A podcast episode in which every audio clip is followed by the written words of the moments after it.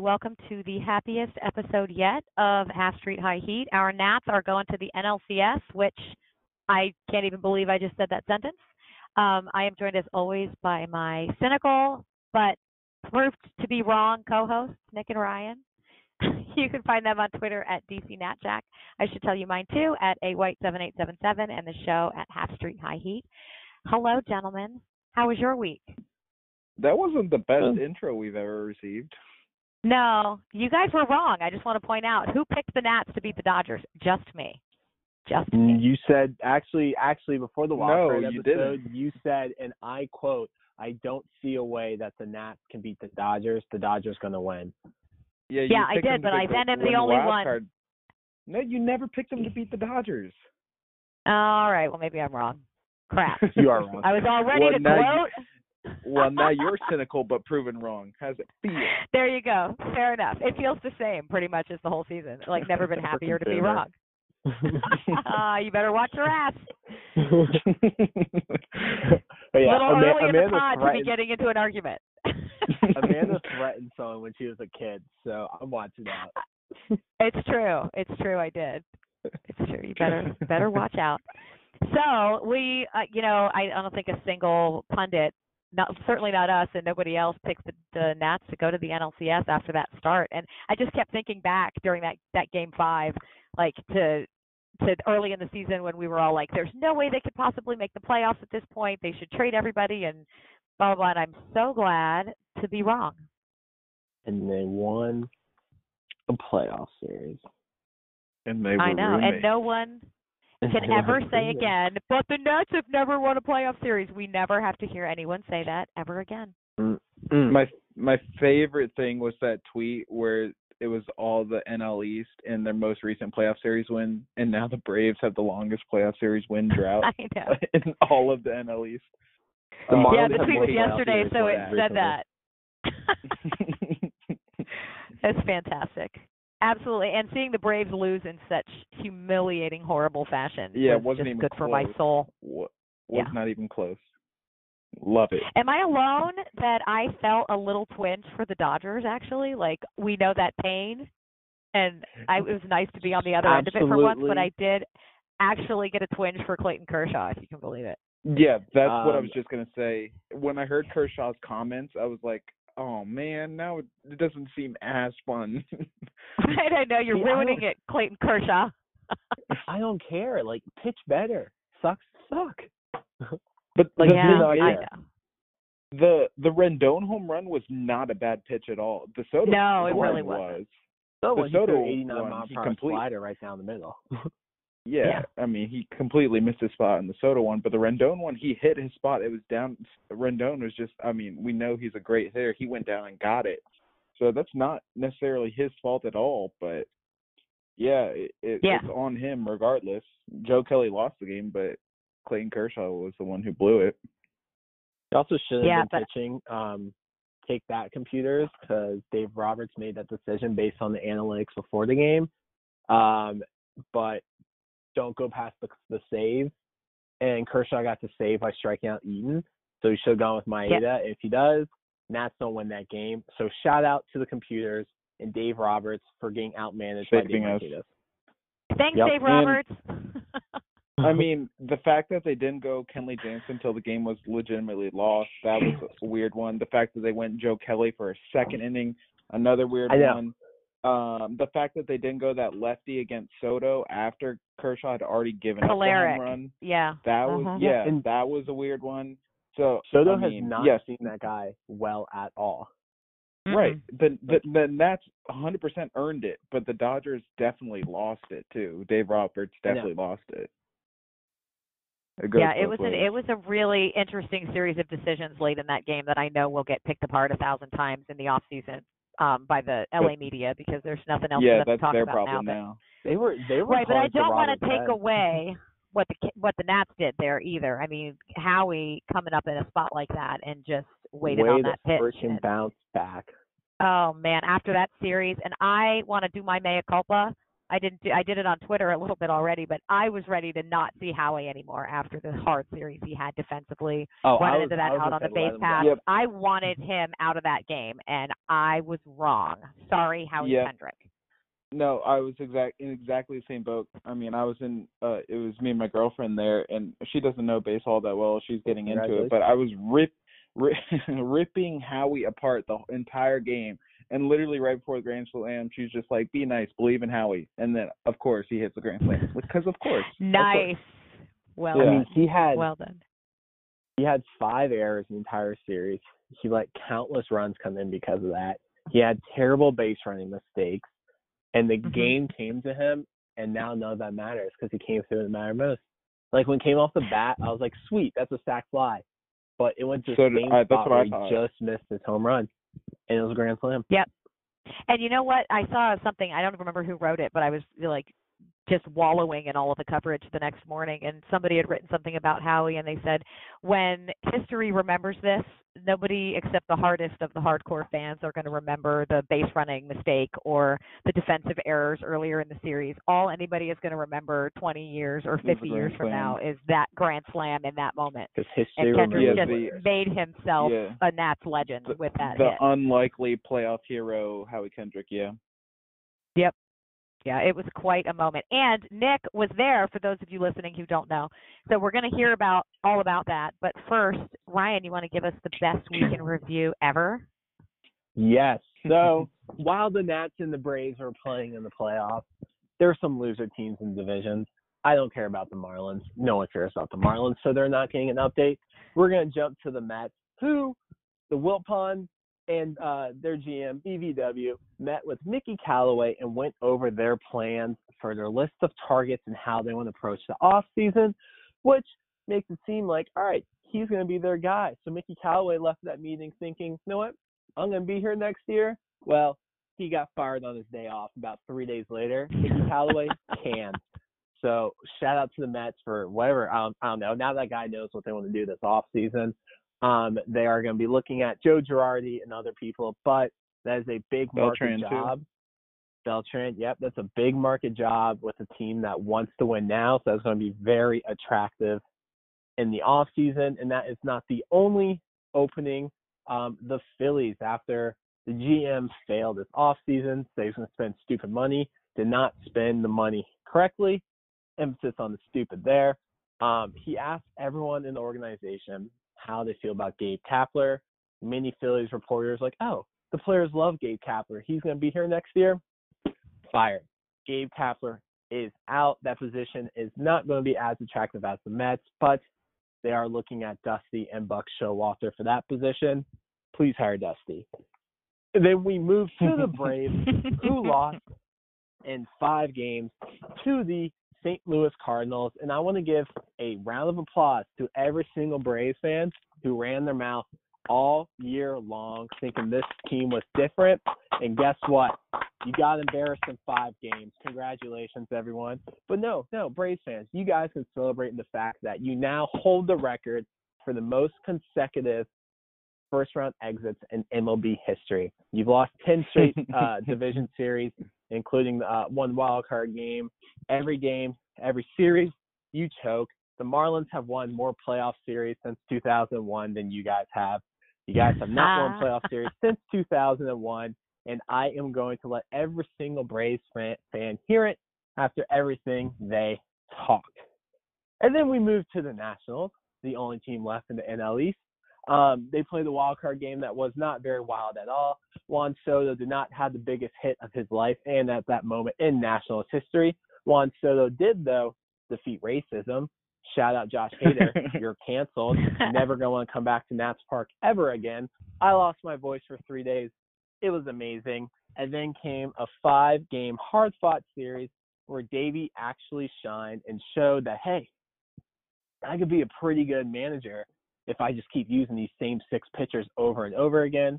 then Nats, in epic fashion, in Game Five, win their first ever playoff series, and they're going to take on the Cardinals, where this will be Davey's true test to see how he can manage a terrible bullpen that you can't hide in a seven-game series, and that is the NL East in review.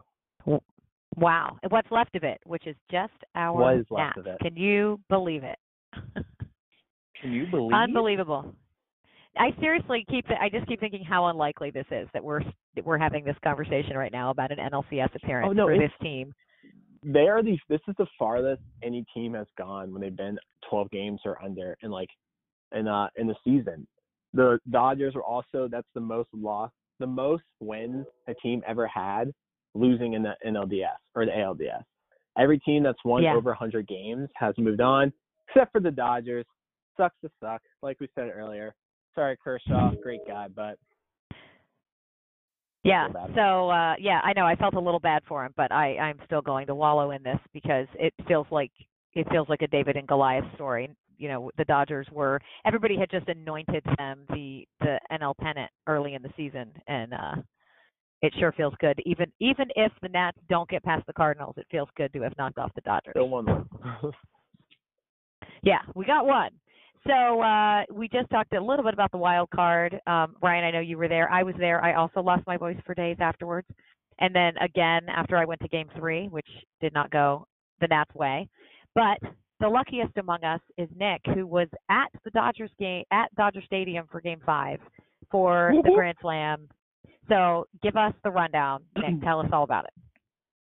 So first, let me uh like start off by saying Dodger Stadium, beautiful, but literally as far as parking, like we um ranked the stadiums earlier this year, and Dodger Stadium was high up there, and for that reason, uh for like the the stadium itself, it's high. Parking absolutely sucks. Uh, Dodger Stadium, for those of you who don't know, is on top of a hill, and it's kind of like football field parking where all the parking lots are surrounding the stadium, and that's basically all the parking you're gonna get because it's on top of a hill. So unless you want to park at the bottom of like a, a small mountain and walk up, you're not really gonna have much else uh, option wise. So we were caught in traffic. Uh, we were driving up from Oceanside, which is a little bit north of San Diego. So it's about two hours of traffic. Um, but it took us like an hour to get into the stadium once we got to the parking lot. It was brutal. So I got there um, after the it was top of the third. So at that point the Dodgers are up 3-0. Um, and let me just Yikes. say that once I got there, Nats won 7-0. So clearly I did something right. Um, Better be at all the next games then. You better get yourself Yeah. to the stadium. well, if someone wants to pay them or pay for me to go, I will happily oblige. Um, but it, it was kind of funny because I was looking around, like trying to see if there's any other Nats fans around, and it was like if you look at every section, you could see like one or two red shirts or red hats. No more, no less. What did you wear? Every I wore my uh, Scherzer Nats um, All Star jersey from last year. Um, nice. so I, I mean, I was wearing red, so you could tell it. I got plenty of booze, but that's fine. I I, I let my team do the talking for me. Um, but it it was crazy because as soon as I got there uh, and like sat down and actually started watching the game, I think it was Howie who hit that ball and Bellinger had that catch in center field, and I I kind of thought to Mhm. myself, I was like, oh man, this is not gonna go well. like, oh jeez. Um, and it kind of just remained like that. Dodger Stadium was insane. I will give the fans credit; they were loud. They uh, they were intimidating for sure. Um, it, it was definitely a home field advantage. Uh, but I mean, obviously, even when um, was it Soto who had the the RBI to score the first run, um, that was like obviously crucial into uh, Mount Open comeback. But Dodger Stadium didn't really let it affect them. Uh, I mean, that was off of Buehler. Buehler was still dominant. He threw like 120 pitches. It was insane. Yeah, he Um, was so good. yeah, but Dodger Stadium, they were s- still like in it, still going until Clayton Kershaw. uh, I mean, Kershaw got the last out of the seventh, and p- fans were hyped. Uh, I mean, just because he got that last out, people thought that like playoff Kershaw was like no more, and then this was like the real Kershaw. And then he faced uh, Anthony Rendon and Juan Soto, and it did not go What so well. Wow. Oh man. it Yeah. like Tell us what happened when he faced Anthony Rendon and Juan Soto. like I'm sure we've all been in a stadium and been a part of when a stadium goes silent because something just absolutely terrible goes wrong. What us Uh, Nats fans have happens, experienced yeah. that? You think? That's a, Right. But it it was such a different moment. One being on the other side of it, like cheering the thing that went wrong for most everyone else, and two being in Dodger Stadium with that many people. It was just like such a larger scale. Hearing them go silent and realizing that oh no, we're in trouble again because of Clayton Kershaw. like it was Uh-huh. just, and I'm just like at that point. I mean, I I felt okay celebrating. I mean, I was sitting high up and I didn't want to get pushed over the ledge or anything, but I, I felt more okay celebrating because, like, obviously we just hit back-to-back home runs to tie the game off uh, one of the best pitchers in MLB history. Um, so I was I was cheering, but I was like, the Nats can easily blow it. This could easily turn into a bullpen game. I'm not gonna do too much, so I just sat back down, happy, blah blah blah. I will say I was extremely nervous to see how Hudson pitch because he got hit very hard. That was Uh, his was just- third Yes, time he going in the series. Yeah, it was just like a couple of atom balls, so right at people, thank God. But I mean, they oh, were in that moment him where up. the ball Smith went all ball. the way to the wall. Oh, Oh, and they were like, I saw Will the Smith Dodgers picked climbed it. over the railing and tried Yeah. to, like, thought it was a walk off. I was about to just like weep in my living room watching it. yeah, I would have gotten ruined if Will Smith had actually hit that ball out because, like, I mean, I was more loud than I had been earlier in the game. Uh, obviously, after the the back-to-back home runs, and I was Bellinger struck out again, and I kept saying not my MVP, and Dodgers fans not like that. Nice, Um, Nick. So yeah, Will Smith had that ball, and yeah, all the air and all my soul just got like sucked out of me. But then I realized Uh-huh. Eaton caught it, and I was like, I just exhaled. Um, but of course, it came to, down to freaking Adam Eaton to catch that ball, and right. mean, well, he sort what- of redeemed what- himself for the three pitch strikeout to Kershaw the previous eh, inning. eh. I yeah, mean, he he, had, he has two hits he- in the playoffs so far. yeah, certainly wasn't the brightest spot of the series. Um, No. But then obviously you get into extra innings, and I was just it was literally my my nightmare. Like I had like reservations about going to the game in general just because it was a game five, and had this game five been in DC, I probably would not have gone. But it was just because I was in California. It was a doable um thing as far as like our schedule, and we didn't have anything planned and I was like, when am I going to get the chance to do this again? It's in LA. Let's just go. So like I had super high reservations about going, and then of course it goes into extra innings, and it's our bullpen. Mhm. I'm like, oh Jesus. And then Yeah. I, I don't know. It, it maybe it was different on TV, but from where I was sitting way up above, Rendon and Soto are just like gods. Like they I I don't understand how they're that good at baseball. I, I just truly don't. Because when Rendon came up, I just felt so calm and confident. I was like, "Oh, he's he's gonna murder this pitch," and he did. He just missed a home run, and then Soto they intentionally walked him, but like I had zero doubts, and it was like the most confident I've ever felt as a Nats fan, and it was What great. about when Howie came up? How did you feel with the bases loaded, nobody out, and Howie at the plate? Well, I, I, I adjusted my expectations to like, oh, a sac fly, maybe a single, even.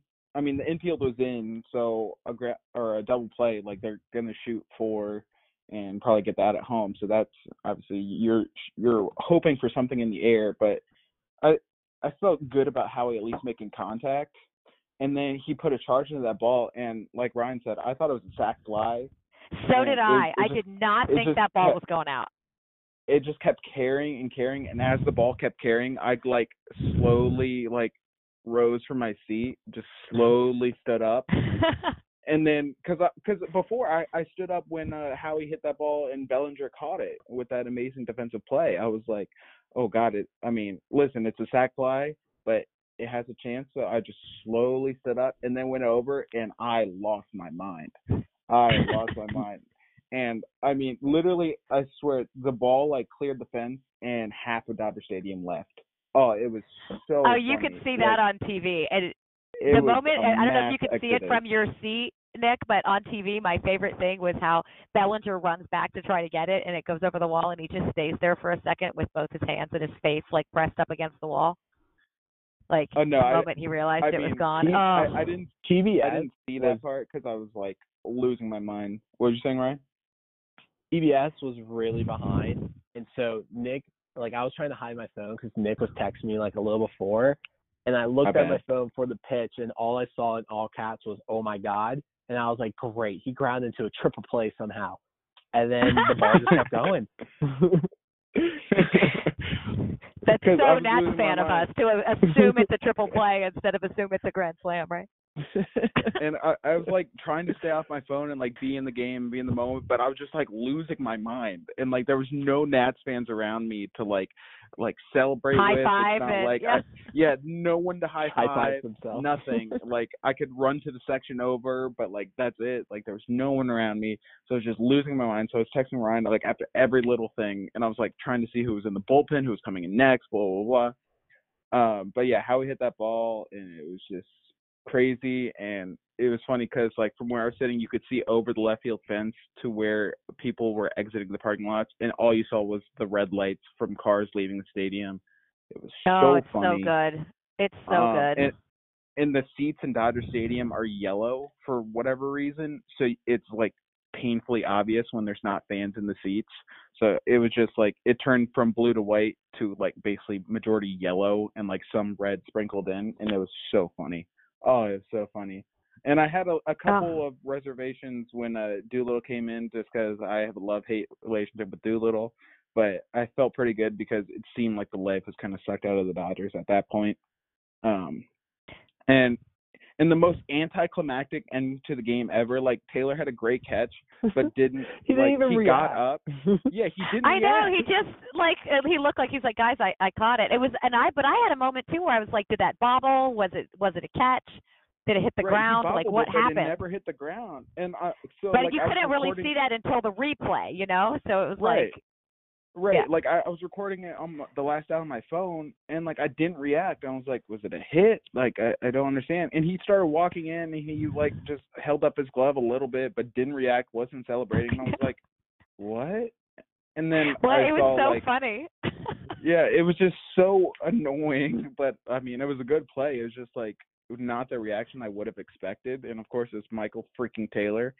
But I know. it Just was- like we all predicted. Howie Kendrick with the grand slam and Michael Taylor to Yeah. shut the door. Just and like we Michael all thought. Taylor was right? playing well. a surreal experience. It was insane. Um, that is my World Series. Uh, and Oh, yeah. it- the best part about going to a game in enemy enemy territory and of that magnitude is that if your team wins, any other fan in the stadium, like you're boys with for life. So like I was walking Right, through, exactly. people people with Nats jerseys are just coming up like dapping me up, knuckle touch, like we just say go Nats, go Nats, like the, just you're you're you have that bond for life. You survived enemy territory, your team won, your team prevailed, and now you're boys for life. It, it was How it was many. Uh, saw- Nats fans I saw do you think were there? Caps One- jerseys. Um, nice. I, I saw the cap jerseys. Yeah, yeah, so I saw them on very TV too. Um, so after the game and like they were celebrating on the field and stuff, uh, a bunch of fans went behind the the visiting dugout and were kind of cheering on the team. And there was a group of probably like 50. Um, ob- obviously that wasn't all the Nats fans because some probably left. Like we didn't uh, go down to the the field level. We left because our car was right there. But um, there, I mean, in total there was probably less than 200. Like it was packed with Dodgers fans. Like I didn't know a visiting team could have so few fans at a home baseball game as a Nats fan. yeah. It was fun. Yes.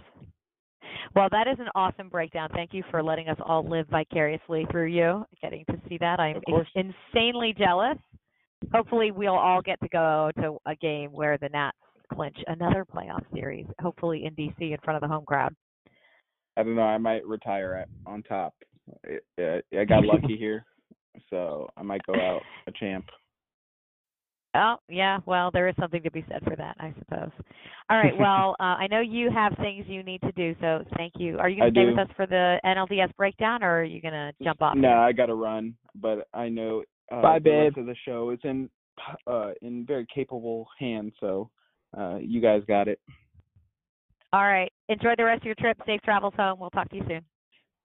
Later, guys. All right. So, bye to Nick, and that was an awesome, awesome story. It was so nice to hear about that. So let's talk about the other games.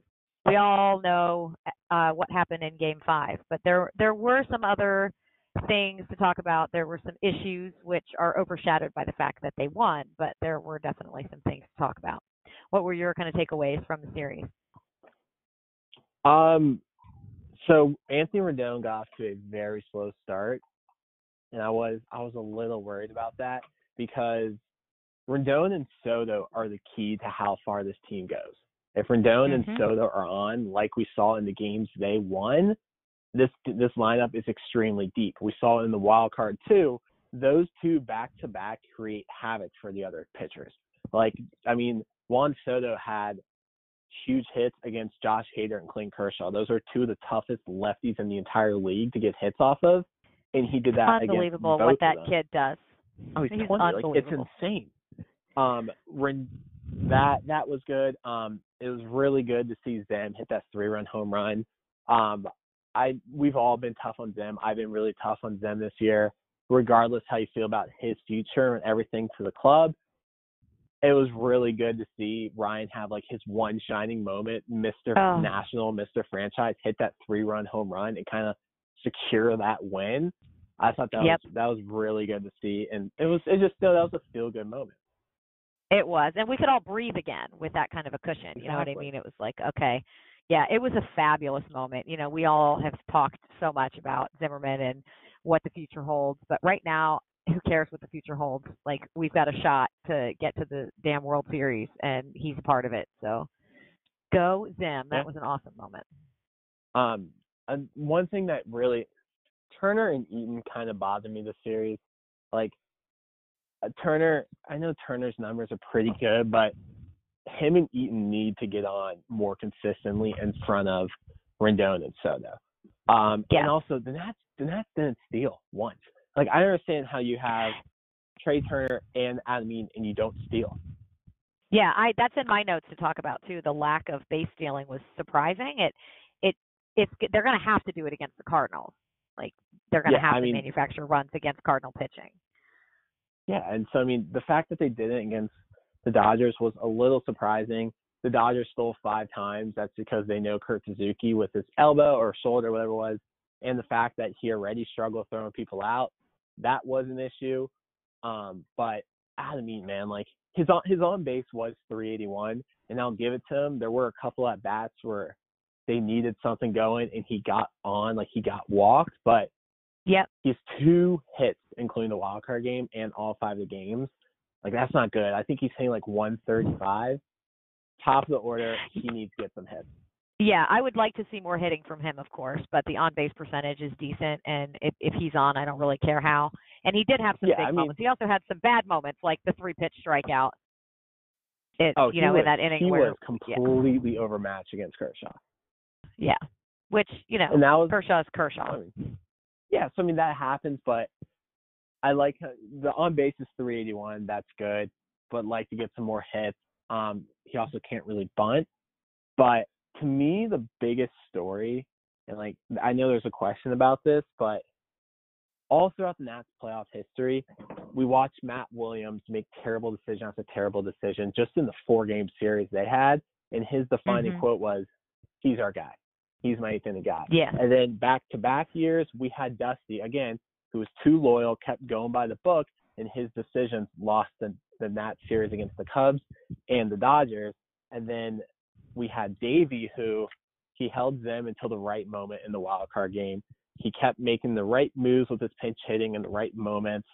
Um, and then he kept going with his big guys. Like his entire mantra that entire series was, I'm gonna win and lose with my best guys. Like he used Yeah. all the stars out of the bullpen. And I know in game Mhm. three it didn't go very well with Corbin, but that was still the right decision at the time because you know. Sanchez has a 940 OPS against the third time through the order. The Dodgers are already starting to like square up on him the inning before. So if he went out there again, it would have been an absolute disaster. Um, Yep. Anyone else in the bullpen, they blow that. And he kept going to them, and that made me so happy that just uh, he went to Rodney twice, right? Yeah, when it was kind of they were losing, they're out of it. That was the right time to go to them. I'd like to see that in NLCS, but that's not going to happen. Seven game series. But Davies' pitching management this series, brilliant. his best for sure. I did have some things that I didn't I didn't like some decisions that he made, oh, but Agree. you know, and I always like to remind people just because something works doesn't mean it was the right decision, and just because something doesn't Exactly. work, it doesn't mean it was the wrong decision. And like Corbin is a perfect example in Game Three. That was the right decision that didn't work, but Yeah, I mean, you know, he, there were some things Corbin in that series. Yeah, exactly. And that was, I mean, what else are you going to do? Who are you going to bring in in that spot? You know, you didn't have a better option than than Corbin. But there were a few things that you know I didn't I didn't agree with. With but I I don't even feel like we need to pick nits so much with Davey. I I have we've been killing him on this podcast all year, and I think he's had some really really poor decision making, particularly with bullpen usage. But this go one and zero today thing that they did is whatever it takes to win this game today that we have to win, we're going to do it, and then we'll worry about tomorrow tomorrow. I love that. I love that attitude. And I- even in this series, you can't do it quite as much because it's a seven game series, but I think that's what worked for them, and they really need to stick with that. You know, I've been saying that for every time they make the playoffs. Don't worry about the next game. Worry about this game. Like we saw Dusty Yeah. do that in Game Four against the Dodgers. He pitched Joe Ross because he was like, "I like the matchup that Max will have in Game Five when the Nats are up two games to one." And guys kept doing that, and like you can't Yep. think like that in the playoffs, and it blows my mind. You can't So overlook we- any opponent, and you can't overlook any game. No game is a given. I don't care who's on the mound.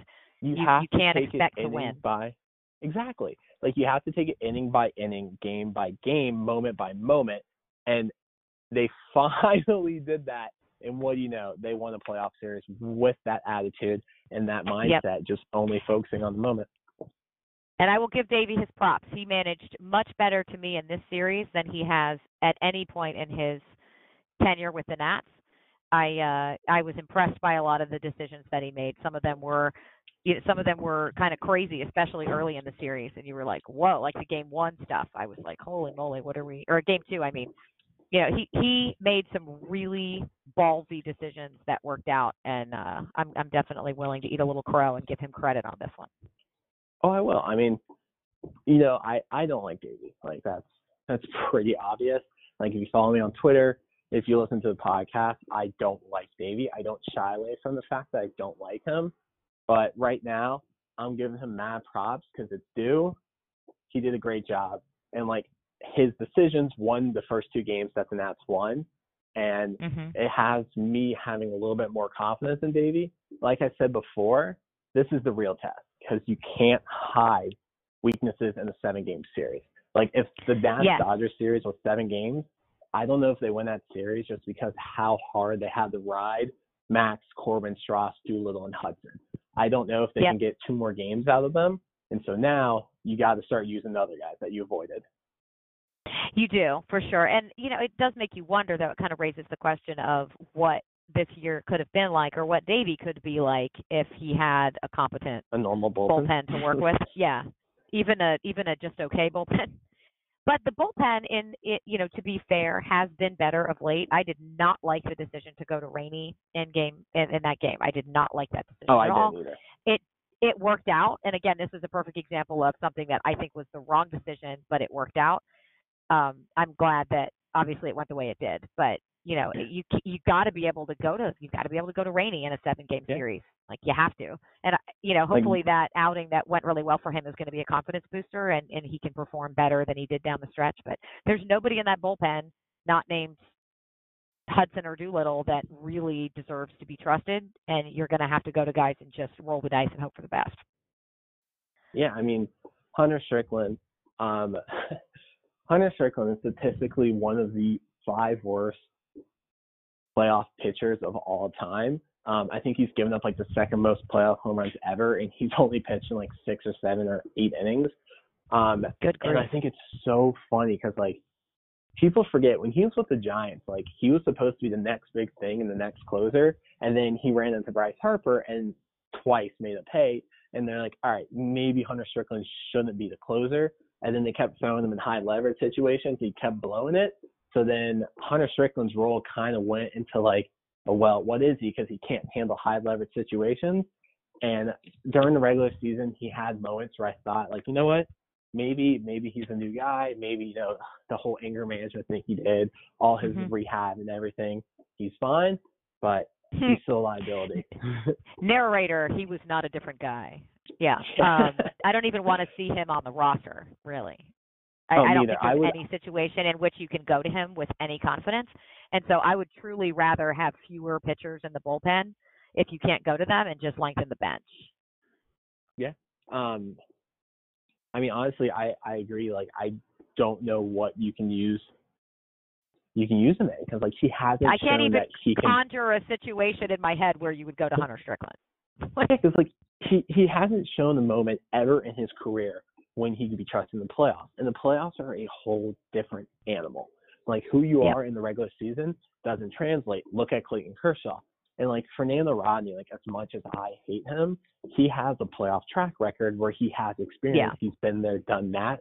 So you can throw him out there. He's not going to be impacted by the big moment and 50,000 fans screaming and yelling because they want their team to do something and so yeah, I think that's that's why I true. And Rodney's been inconsistent, but he also can throw all his pitches for strikes.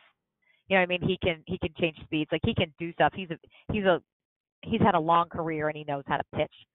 And I would trust Yeah. Rodney in a big in a big spot if you had to go to somebody in the bullpen because the you, you know everybody else was gassed and you, you didn't have a choice. I would much rather see Rodney than Strickland. Yeah, I mean, if if Hudson, Doolittle, Rainey, the starters are all gone, and everything, then yeah, you know, I could be like, yeah, go to him. But I would If you literally have over, no other choice, then I can see doing it. Yeah. I like, I would take him over the other options in the bullpen. All right, before we move on to talk about the upcoming series against the Cardinals, just want to remind all of you listening that we're doing this for the DMV Sports Network. Uh, you can find them at dmvsportsnetwork.com or on Twitter at dmv underscore sn. That's also their Instagram handle at dmv underscore sn. Um, we are part of their library of podcasts about all the local teams. Be sure to check them out um, as well when you're going to download our latest episodes. And uh, please do leave us reviews we always appreciate it. So let's talk cards, Ryan. What are your expectations, thoughts, feelings about this series? Yeah, um, I'm pretty excited for this series. Like, this was a series I wanted. Um, I feel like it's just it's a good baseball series. I mean, the Cardinals are a historic franchise. Have the Nats just won their first series, but also the Cardinals are the first demon. Like we all know what happened in 2012, and that kind of just set things off. When the Caps made their run, they slayed the first demon with the Penguins, and then the series after that, there was another element that kind of tied everything together with all their past demons. So like, I'm excited for it. The team that started all this stuff, I mean, probably took away a World Series away from the Nats in 2012. They get to go up against them again, whole new different team. I'm pretty excited about that. It'll be a really fun series. The Cardinals do have good starting pitching. Um, their rotation matches up very, very well with the Nats. Um, they they did release their starters. I'll get to that in a little bit, but their bullpen, especially Carlos Martinez, has been terrible. Um, Yeah. their bullpen kept the Braves in it the entire series, and the reason why that series went to five. I mean, Carlos Martinez got booed at home, so when he came into it, so that is going to be Yeah, that tells you something right there. Oh, exactly. But the annoying thing about the the annoying thing about them is that with the Dodgers, they're lefty loaded. So you could bring in like Sean Doolittle or Patrick Corbin for about three or four batters because they're their lefties. You can't really go matchups with this lineup because one through eight, they're going left, right, left, right, left, right, left, right the entire time. And that the Braves did say they kind of had an issue with that. So that is going to be fun. This is a really deep lineup. Um, Yeah. I'm pretty excited about it. I don't do whole series predictions. I'm stopped doing my predictions because I was eight and zero in my DS series picks. But um, we do have some pitching matchups announced tonight. We got Sanchez versus Miles Mikolas. Tomorrow we got Scherzer versus Wainwright. Um, Flaherty's going game three, and then Hudson's going game four. The Nats are in a little. This is what I would do if the Nats start uh, Stras on game three. He's going on regular days rest, and then we have Stras Flaherty, amazing matchup. And then Amazing game four, matchup. great matchup. Game four, Matt, uh, Corbin goes on one extra day rest, and then doing that, you have Max and Stras lined up for games five and six on full rest. So I think that would be the smart thing to do. Um, That's what I this is- expected them to do for sure. yeah, like get get Corbin an extra day rest. He was kind of worked in the NLDS, but I mean, this is it. this is what a seven game series is like. This is true October baseball. You know, you're going up against a team that's been to the NLCS, I think five times last like ten years or so. Yeah, Uh, the crazy. Cardinals- The Cardinals have been here, done that. The crowd's used to this. The crowd's going to be a factor. Um, and it's going to be in the 40s today and tomorrow. Real October baseball, and I cannot wait for it to start. I can't wait for it to get back to DC so we can get to a game. Did I see on Twitter that you already got your tickets for Game Three? Game Game Three, I will be there. Um, I have not gotten my tickets yet, but I'm planning on going. I was I was looking at like I I had like two sites open for game three, two sites open for game four, two sites open game five, I was trying to plan it out. But then I was like, Stras Flaherty game three, I'm going. I know. And those are also the That's the one I want to go to. I'm Yeah, waiting to I'm- hope the ticket prices come down a little bit as we get closer to oh, game Oh, time, will. but we'll see. They're If the Nats lose one or two of the first two games, they'll come they'll come down. oh yeah, because like game as four that in to. LDS, game four in LDS tickets were like forty and fifty bucks because they were down two games to one. Like they were Yeah. so cheap. The third part, the third ticket market, it's like so easy to like navigate and work. Those those prices are gonna come down. Yeah, agreed. Well, I hope that all of you people listening, or as many of you as can, get out to the ballpark. We need it to be. I, I'm sure it's going to be a sellout, but man, I got to tell you, the the playoff games, especially the wild card game that I've been to, they are raucous, fun, amazing baseball, and there's nothing like the atmosphere in a stadium for a playoff game. So if you haven't done it, this is the time. Get some tickets and get down there. So what you said you don't want to make a full prediction. What do you think for these first two games? Do you want to go that far? What do you expect to see tonight? I think Sanchez go is going to give us a good start. I do, and I the thing with Sanchez, all you need from him is five innings and give up three runs or less. If your starter does that, you have a chance to win the game. Uh, I I do think though, since this one's on the road, and that they are coming off where they just completely smacked the Braves, I think the Cardinals come out hot. Um, I think it's going to be close to the first five, but I think the Nats bullpen has a little hiccup, and I say the Cardinals win Game One. But Max Scherzer did have his. This was honestly okay. I forgot to say this earlier. His Game Four start was a legacy-defining moment because his Yes. narrative was getting real close to playing Kurt, Clayton Kershaw's. He was 0 Yep. 5 with a 6 ERA in elimination games, and he hadn't won a playoff start in his last 10 tries. So like his legacy was getting real Yeah. close to that. It was on the edge. put the Yep. team on. Oh yeah, he he put the team on his back in that start. I expect Mad Max to do it again, and I think the series is tied one-one coming back home to DC. Yeah, I expect a one-one split in in St. Louis. Is uh, you know obviously if they can win them both, that would be unbelievable. But I don't I don't know that that's realistic. Um, like you said, the Cardinals just went and absolutely destroyed the Braves, so I'm sure they're on a bit of an emotional high from that. Um, I do think obviously you know we're not going to see Flaherty in these first two games, which is to our advantage, and they need to take at least one of them. But I, I take the Nats starting pitching over the Cardinals starting pitching all day long. I think we get to Oh see yeah, our I I, I take twice. the Nats rotation also. Yeah. So what about the bullpen though? Their bullpen has had some struggles as well, as you mentioned. Um, It- the Nats, we we have well documented the Nationals bullpen struggles. I think that is the Achilles heel for both these teams. And with the Nats, with the better starting pitching, um, I give them a slight edge there. Um, I think the Cardinals have a slightly better bullpen situation, but it's going to come down to the it's going to come down to the offense. If the Nats bring the bats, I, I feel good about them in this series. Yeah, I mean, I didn't look at it like I haven't looked at it recently, but I know during the regular season the Cardinals bullpen was good. Um, well, then Martinez was also great, pretty good in the regular season. Look how he turned out. He blew a kiss and then blew the lead.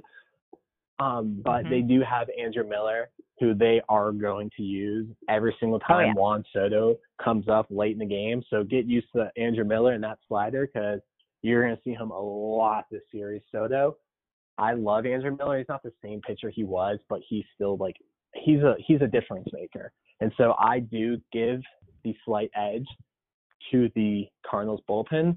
I take Hudson and Doolittle over Martinez and Miller, I think everything else in that bullpen, the Cardinals get the edge to. So they, I mean, Yeah, the middle relief again- guys most certainly. yeah, that they're also not afraid to let their starters go, as we saw. Flaherty went into eight, uh, Wainwright went into the eight, and then they let Flaherty in way too long when they're winning thirteen to one. And then I think it was Hudson where they let him go into like the seventh or eighth inning. So the Cardinals will ride their their starters as long as they can, and they kind of have a tendency to leave them in too long. So if the, Mhm. they're cruising early when the Nats start to come around, I feel like this lineup can take advantage of that when they're leaving their starter out one too many batters too many, but it's gonna have to come from the bottom of the order. We've kind of seen Yeah. recently Michael Taylor has been doing pretty well, but he went over in game five. He kind of reverted back to his old self. Yan Gomes, he did have one hit and two at bats. That's more than Kurt Suzuki's had the entire postseason. One of the catchers, please show up. I don't care who's playing, but for the I know. I don't care who it is. Just someone, someone please. Can somebody please? Yeah, there's um. I think Soto obviously got his own uh his own limousine pitcher just for himself. Uh, Kolarek from the Dodgers. They were they were going after him. You know that lefty lefty matchup. The whole thing. I think that. You know, Soto though he scares opposing managers, and the fact that they have to account for him and how they manage their bullpen, even before he's stepped into the box, he's having a huge impact on the game and uh, the the pitches that he was able to turn around in that Dodger series, and of course in the wild card game, are I mean it's just crazy to think about. He, I I don't have enough superlatives to describe what Juan Soto is doing right now, but you know the Dodgers tried to be so careful pitching to him. They, you know, Buehler didn't. You know, even Buehler, who he gets everybody, but you know, even him, you could see that he was being very careful when he pitched to Soto, and I don't know. I just I feel like Soto's our X factor. Obviously Rendon as well. But when those two guys you mentioned earlier, when they're on, there's not much you can do with this lineup. But um I, I don't think Miller's going to be able to, you know, once Soto sees him a few times and figures him out, I think Soto's going to do what he's done all year, which is destroy lefty pitching. I agree. I mean, he's those are two guys that every manager circles. I mean, in years past, this lineup only had one guy that people would circle and avoid, but now we got two. So that's double Yeah. that, and one's a righty and one's a lefty. So that adds a whole nother level of thought Yep. to that. And so we have to figure out: do you really go matchup matchup, or do you have one guy take on both of them? And that's a whole nother level thing in high stress situations that the Nats are adding to managers. Um, so I think you know whoever's hitting fifth, they got to have a good series because if whoever's hitting Yeah. fifth is not hitting, um, Soto's not going to get anything to hit. They're going to pitch around Soto consistently and just Yeah. put him on base. They'll take him because he's not that fast over if it's Howie or Zim behind them if they're struggling to hit. And same goes. Well, I mean, if Adam Eaton and Trea Turner aren't hitting, I mean, they're just going to go right after them, and they're going to get Yeah. more pitches even if they were hitting. But like, if those top four are on, this could be a, a really, really great series for the Nats. Yeah, I agree. And you know that top four has been pretty much the same all season. You've seen a lot of movement, and you know with injuries and everything else, and just moving around in the lineup with the the guys in the bottom half of the order. But that top four, when they're on, they're you know that's a very very difficult lineup. When Eaton and Turner are getting on base, and you've got to account for first Rendon from the right and then Soto from the left. You know it's a nightmare for opposing hitters. And even if you've got or opposing pitchers, I mean, and if, even if you've got somebody in the bullpen you feel like can take on Soto, you can't use the same guy in every game. Like Soto's in that lineup every day. You know, you're going to have to go to guys you don't feel as comfortable with. And I don't know. I think Soto's going to be the key. If Soto keeps doing what he's been doing, I don't know. You know, he's, he's got people on base in front of him. I, I don't know what, you know, the Cardinals are. If I don't even want to say it out loud, they get past the Cardinals. You know, what other teams are going to do with Juan Soto? So the Cardinals have actually released their lineup already. Ooh. So they're leading off with Dexter Fowler. They're going to have a switch hitter leading off. Um, Fowler has been pretty inconsistent at the plate, but he had a pretty good NLDS, and they're followed up by Kolten Wong, and then their three, four, five are Goldschmidt, Ozuna, Molina. That three, four, five basically won the NLDS for them. We saw them have huge hit after huge hit, especially Molina kind of put you know his legacy back up on the map. And then six, they go Carpenter, and then Edman, and then Paul DeJong, and then with Mikolas batting ninth. So like I said, that's switch lefty, righty, righty, righty, lefty, switch, righty, righty. So basically, that could be lefty, tough. righty, lefty, righty, or righty, lefty.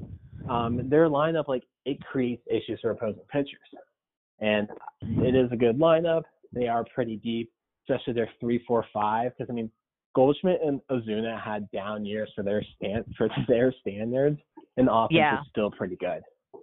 So that kind of worries me, but the Nats starting pitching is good enough to neutralize anything. It's just gonna like the I, the bullpen's gonna decide this, and like I know it's really cliche to say because the bullpen decides every single playoff series in the history of ever, but it's true. Right. Because relievers. But these two teams really are innings. pretty well matched otherwise. It really is a They are. bullpen holds their crap together better kind of a series. Yeah, I mean, both teams have a good lineup. Both of them have a good heart. The order. They both have good rotations, and then the bullpen's kind of a question mark for them. So, like, Yeah. I think this is a really, really, really um Yeah. balanced series. I think this one's going to go six or seven games. The Astros are going to walk through the Yankees in about four or five games. So I think again, another series the Nats are in is going to be the more dramatic, more intense series. Yeah, I think uh, too. Even if I weren't a, a fan of either of these teams, this is going to just be an amazing series. This Nats Cardinals is going to be must-watch baseball, no matter who your team is. And I'm going to be incredibly stressed out by it because I, I for even like the whole day when we face elimination games, any day that there's an elimination game, I'm like a complete emotional mess. So I'm preparing myself for that now. All right, so let's do Twitter questions. Um, this is a good one. We touched on this a little bit. This is from at Uga Uga Mux. I don't know how to say this. O O G A M U H C S. Thank you for the good question, which is Did this series redeem Davey as a manager? He has botched a lot these last two years, but I really do think he's managed the series almost flawlessly and has def- definitely earned another contract. Dusty loses us this series. Is there anything you would have done Um, differently? So I I believe before this playoff started that Davey was safe for the third year. I think the way he turned the season around, um, he kept the clubhouse together in their very tough start. Um, I think that earned him the third year, but it didn't really earn him back the fan base. Like even though they turned it around, I was kind of sitting here like, well, how much of a difference did Davey really make during the regular season when he had a healthy $200 million lineup every single day with the starting rotation that he did?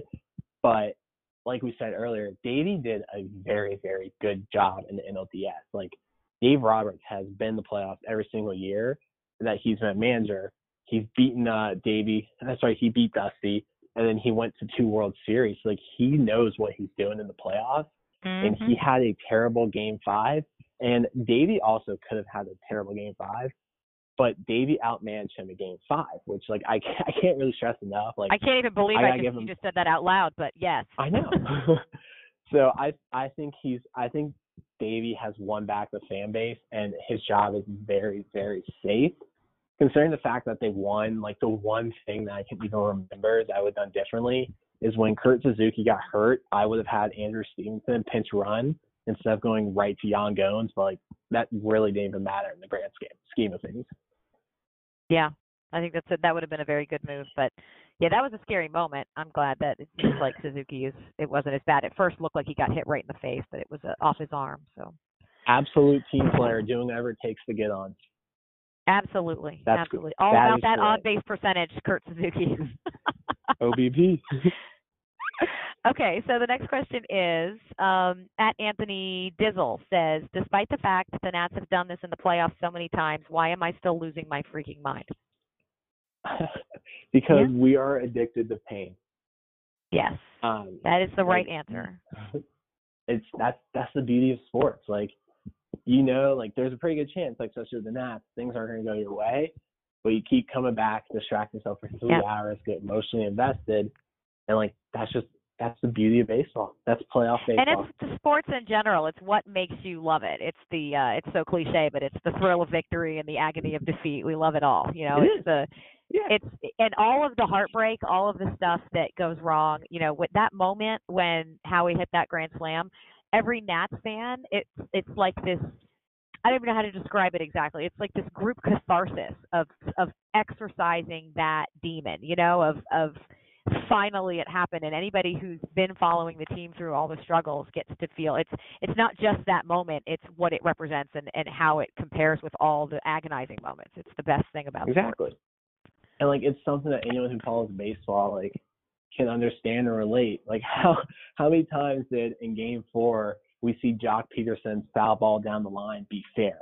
How many times did we see someone in a big moment hit a ball off the Mhm. bat that we thought was a home for home run and it's an out for the Nats? Like and it Will died Smith at the home track. run, Yeah. yeah, that died at the track. There's so many things that never went the Nats way that actually went the Nats way. And that's it exactly. The things that always happen to us finally happen for us. And you know, as much as it, it's funny, you look at a team like like the Dodgers, for instance, who've been so dominant in the National League for so long, and you look, or if you look at football, you look at the Patriots, and like I bet if you're a Patriots fan, it's super fun to be a Patriots fan, right? But is it does it feel special the way that that grand slam felt when Howie hit that? Like, does does another Super Bowl feel the same way that the first Super Bowl felt? I don't think it can. I'd like to find Yeah. out, but I don't. I just, you know, when we we've got these teams in DC that have struggled so much and have, you know, we've gone through so much hard. Whether it was the Caps with all the second round exits, or I won't even talk about the football team; they're not worth mentioning. And you know, all the stuff that's happened with the Nats. It's, it, you know, it's that moment, the the finally getting to the top of the mountain, and we're not to the top of the mountain yet, but we got to a really big ledge that we hadn't gotten to before with We with did. this uh with this win. So yeah, that's my answer is you keep coming back because you love it and we all love it. That's why. All right. At Soto season says, why do you think the Nats have had such a hard time scoring with the opportunities right in front of them? The runners in scoring position thing has been a theme all year. this this was asked before Howie Kendrick's grand slam, but the Nats are so infuriating in the playoffs before that moment. It's like whenever someone's on base and we're in a scoring position, they just can't get the hit. And like they really lacked it before. I mean, Ryan Zimmerman's home run was big, but I I, think it's kind of just like an approach thing. Like this team had like the weight of never coming through in the playoffs on their shoulders, and I feel like that was always on the back of their minds, and they're trying to do too much instead of just trying to get just one run back. And we saw this year, they've been playing with house money this entire postseason. They're not supposed to be here. They weren't supposed to beat the Brewers. They weren't supposed to beat the Dodgers. And they're Mhm. playing so much more calm and relaxed that they didn't let the moment get the best of them. And I feel like that's why Yep. we've seen three to four absolutely huge moments for the Nats. It's because they're so much more calm and relaxed this postseason than they have in the past. Yeah, the the weight of expectations is less, and and Juan Soto being the exception here, obviously, because he's come up huge in, in the huge moments. But there are a lot of veterans on this team. You know, there's been a lot made of of that in the media. But you know, these the moment really isn't too big for these guys. You know, they have been in the playoffs before. They've a lot of them have done this before, and they they don't feel the overwhelming pressure. I think the way that a lot of times the younger guys do. And Soto is just like otherworldly. He's 20 years old and acts like a crusty veteran. Like nothing puts It's that kid off. But it really is. I mean, but when this is all over, whatever happens and however this season ends, like Soto is that kid is magic. I am so glad he's going to be on this team, and I don't want to start it, start messing with Braves fans, but it would be fun in the uh, off season to do a, a you know like a deep dive look at Acuna versus Soto, and you know what those two guys who are he's another Wow. incredible young player. I you know, and I hate to say it because I can't stand the Braves, but Acuna is amazing too.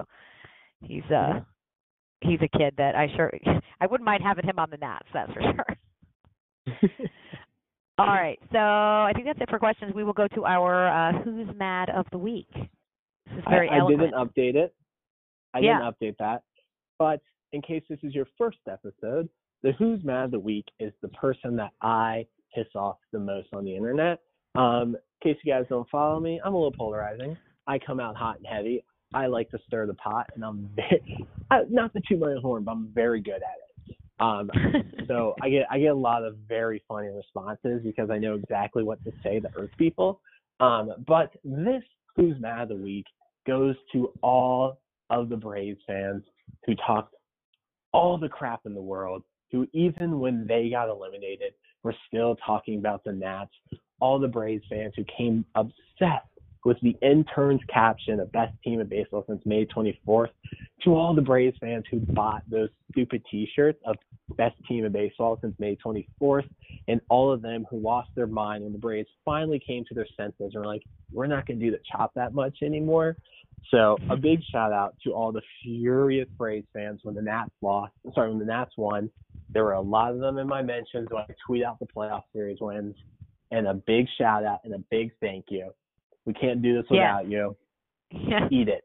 Thank you for your support. yep, and if you you know if you're bored now that your team's out of it, there's plenty of room on the Nats bandwagon. You know, we will welcome you. You Just come on board and cheer for our boys. There's a there's a lot of Tetons available for you guys. All right, I think that's got it. That's it for us. You got anything else before we wrap up? No, let's do it. Let's let's go win the NLCS. All right, let's go win game one of the NLCS. So I don't know when we're going to do this again. I know for those of you who listen regularly, sorry, it's been a little inconsistent lately. Our schedules have been tough.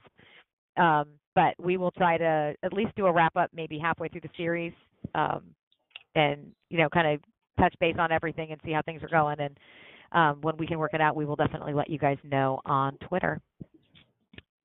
All right, so um, once more, doing this for the DMV Sports Network. Check them out at DMV underscore SN. You can get me at a white seven eight seven seven. Nick and Ryan are at DC Nat and the show is at Half Street High Heat. Um, check us out uh, wherever you get your podcasts. Be sure to download, uh, subscribe, and leave us reviews. And check out the DMV Sports Network at dmvsportsnetwork.com. Uh, go Nats. Talk to you soon, Ryan. Go Nats, let's do it.